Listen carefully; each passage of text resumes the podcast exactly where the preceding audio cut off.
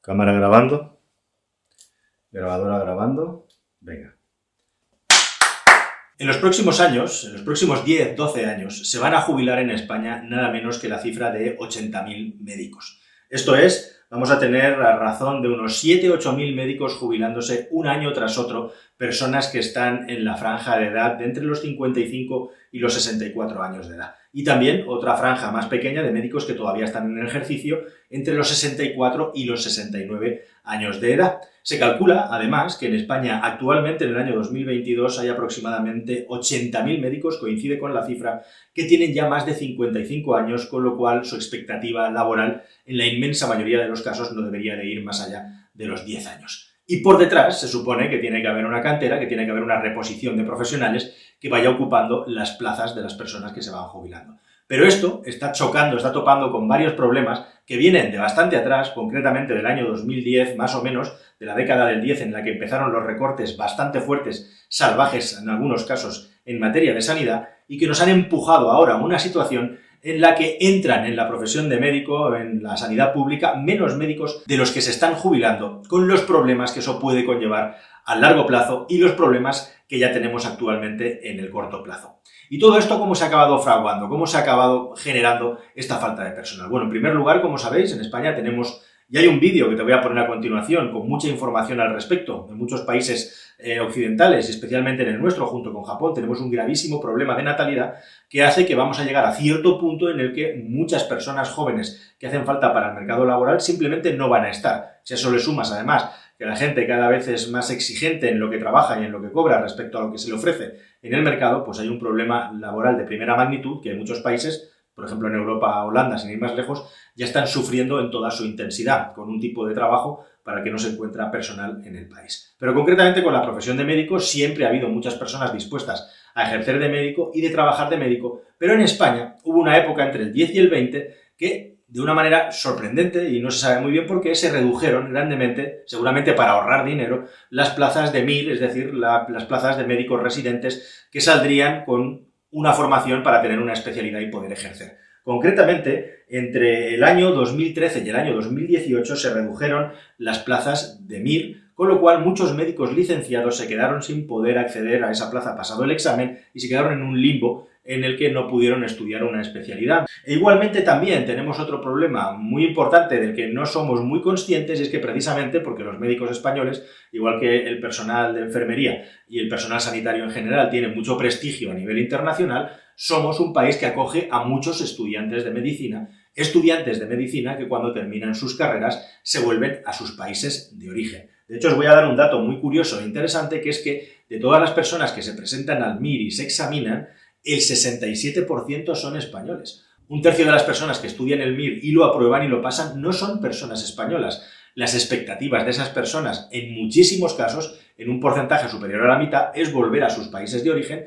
para ejercer la medicina allá. Muchos de ellos también igualmente se quedan. Pero, por ejemplo, tres países sumados, como son Colombia, como es Ecuador y como es Venezuela, suman un 10% de los estudiantes de MIR. E igualmente también hay estudiantes europeos, como los italianos, que en muchos casos estudian la carrera de medicina en España. Y esto se suma a otro fenómeno súper importante también, del que podríamos hablar y debatir enormemente, que es el hecho de todos aquellos profesionales sanitarios, la enfermería es la punta de lanza, pero también los médicos, que se marchan de España buscando unas condiciones profesionales laborales mejores. Quiere esto decir que en los últimos años lo que está ocurriendo es que se están jubilando entre 6.000 y 8.000 profesionales médicos cada año. Y terminan la formación, la, terminan las prácticas, es decir, la interinidad, pues aproximadamente entre 6.000 y 8.000 médicos al año. El sistema está más o menos equilibrado, pero una parte, una fracción importante de estos médicos internos en muchos casos se largan de España. Aproximadamente 2.500 personas al año, es decir, casi la mitad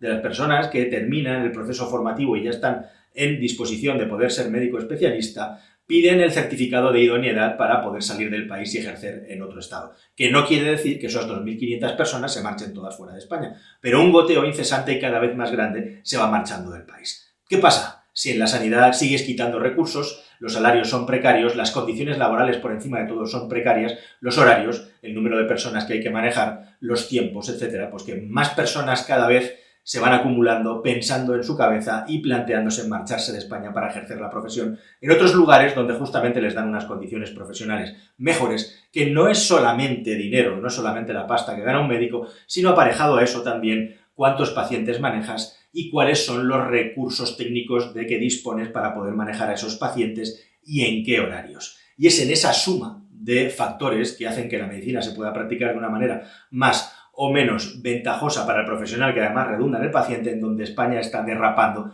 de una manera espectacular. Y cualquiera que esté utilizando en los últimos tiempos las sanidades públicas y las urgencias sabrá perfectamente de lo que le hablo. Es además un asunto que ya en algunos casos y en algunas especialidades es verdaderamente triste que no haya directamente suficientes vocaciones ni suficientes plazas para cubrir determinadas especialidades médicas. Por ejemplo, la pediatría en atención médica, la medicina preventiva, la traumatología, la otorrinolaringología, la anestesiología o la medicina en general, el médico de familia, son especialidades que están ahora mismo en una situación de déficit y de peligro muy importante. Recordad que para ejercer médico con una especialidad, primero tienes que hacer seis años de carrera, luego tienes que superar esa prueba preparatoria que en España bueno, se hace tan bien y es tan prestigiosa como es el MIR, y luego llega la especialidad que pueden ser perfectamente y normalmente otros cuatro o cinco años más normal que te vayas a un tiempo de 11, 12 años para terminar siendo un médico especialista. Y todo, en todo este periplo, lógicamente,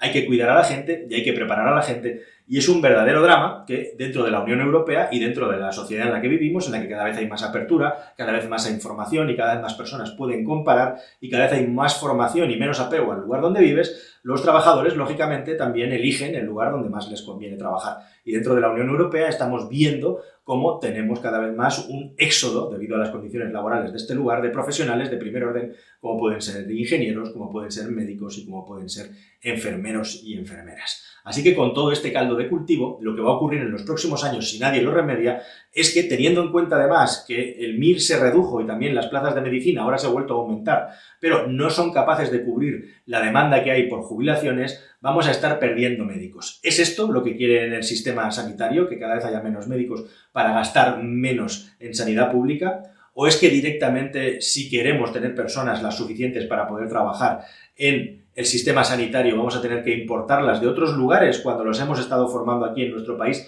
a las que se nos han marchado. ¿Tiene esto sentido? Bueno, pues estas son preguntas y respuestas que deberían darnos nuestros políticos. Lo que es una verdad como un templo es que nuestra sanidad pública se ha degradado muchísimo y podríamos decir que con la pandemia se le ha puesto la estocada definitiva, se le ha puesto la puntilla y la sanidad pública que ha salido de lo que teníamos antes no tiene nada que ver con eso, con lo que vivimos en su momento. Cualquiera que vaya a unas urgencias, cualquiera que tenga una necesidad de una cirugía no ultra urgente, sabrá perfectamente lo que le estoy explicando. Y esto con un añadido además muy grave, que es la interinidad perpetua que hace que muchísimas personas se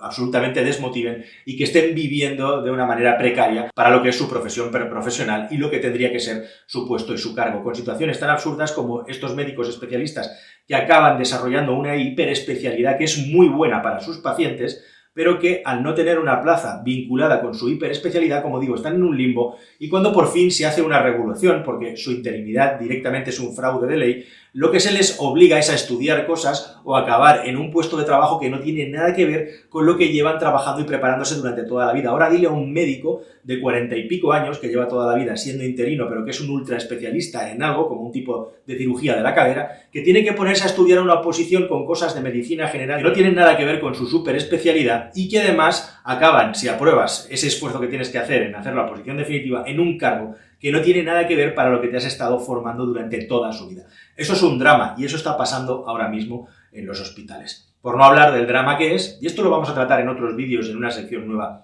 de la que os voy a hablar en un próximo vídeo, por favor, si no lo has hecho ya, suscríbete, que es el asunto de estos megacentros, de estos macrohospitales que se van inaugurando hoy en día y que son auténticas carcasas vacías y absolutamente escasas de medios y con montones de módulos o plantas directamente sin equipar y que no se están utilizando. Así que tienes un pedazo de bloque de hormigón, un edificio muy bonito que gana premios de arquitecturas, pero allí dentro la medicina se practica sin medios y de una manera absolutamente precaria. Y creedme que lo sé muy bien porque yo mismo he tenido que sufrir en mis carnes el desastre que es el Hospital Brogi, que está al lado de Barcelona, y del que desgraciadamente mi familia ha tenido que hacer uso en los últimos tiempos por una cuestión, lógicamente, de salud un poquito pues, delicada, podríamos decir. Y hemos podido comprobar en nuestras propias carnes el absoluto desastre y la absoluta degradación que está sufriendo la sanidad pública en todo el país en general.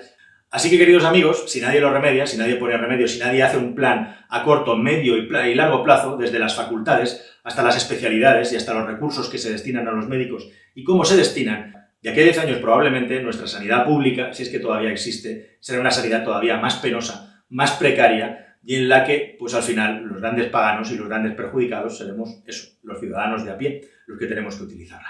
Nada más, queridos amigos, hasta el siguiente vídeo y vienen cosas muy interesantes, no os las perdáis. Adiós.